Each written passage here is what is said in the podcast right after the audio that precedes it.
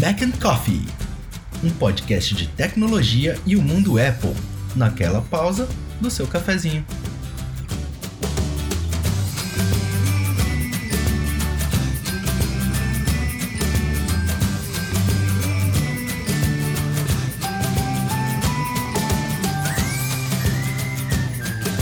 Bom dia pessoal, aqui quem fala é Rodrigo Trindade trazendo as melhores notícias de tecnologia da semana. Vamos começar falando do aplicativo Apple Music chegando nas TVs Samsung. A Samsung anunciou que a partir de hoje um novo aplicativo da Apple Music está disponível para suas TVs inteligentes. O aplicativo pode ser baixado em todas as TVs de 2018 a 2020. O aplicativo Apple Music funciona da mesma forma que no Apple TV.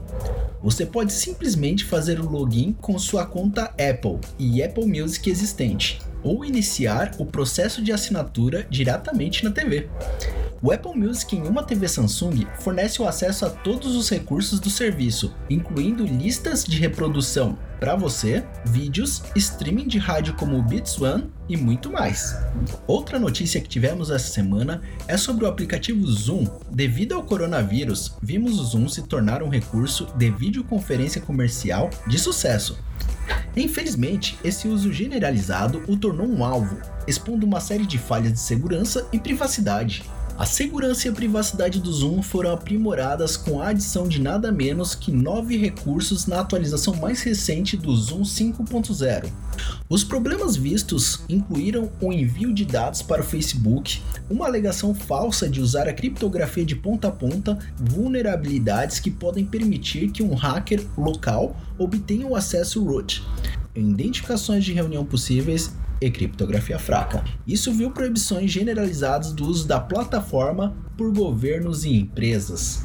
O Zoom 5.0 conta com um padrão de criptografia de 256 bits GSM, que oferece maior proteção de dados da sua reunião em trânsito e resistência contra violações. Isso fornece garantias de confidencialidade e integridade nos dados. O recurso de complexidade da senha agora estão ativados por padrão para a maioria dos clientes, até o BASIC. Senhas de gravação em nuvem agora são definidas por padrão para todos que acessarem as gravações em nuvem e conta também com compartilhamento seguro de contatos da conta. O Zoom 5.0 está previsto para ser lançado dentro de uma semana e a ativação da conta em todo o sistema ocorrerá em 30 de maio. Vamos aguardar. Nessa semana soubemos também da vulnerabilidade no meio. E estamos falando de uma vulnerabilidade que ainda não foi corrigida pela Apple nas versões mais recentes do iOS e iPadOS, o que poderia potencialmente permitir a invasão dos seus dispositivos de forma totalmente silenciosa. Isso gira em torno de duas vulnerabilidades no meio, descobertas pela firma de segurança ZachOps. A publicação original da empresa tem todos os detalhes, mas basicamente falando, a falha permite que os invasores injetem códigos executáveis remotamente no aparelho da vítima.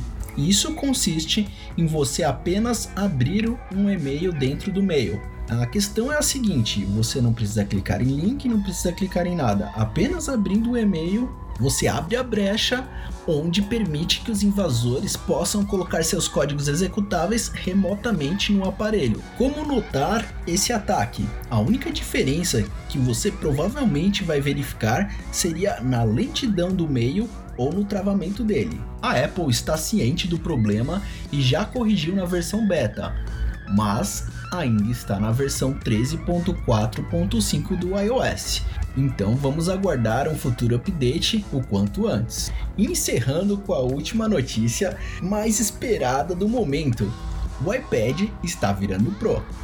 É, o iPad Pro será Pro.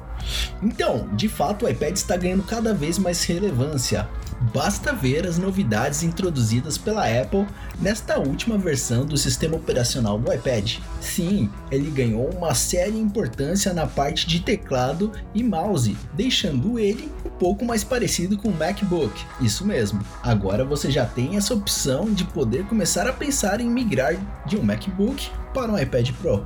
E não para por aí. John Prosser trouxe mais informações informações. Tem o costume de ser reconhecido por trazer informações vazadas de devices da Apple. E nesse momento ele trouxe algo muito importante para os amantes do iPad. Trouxe a informação de que o Xcode estaria sendo citado dentro do iOS iPadOS 14.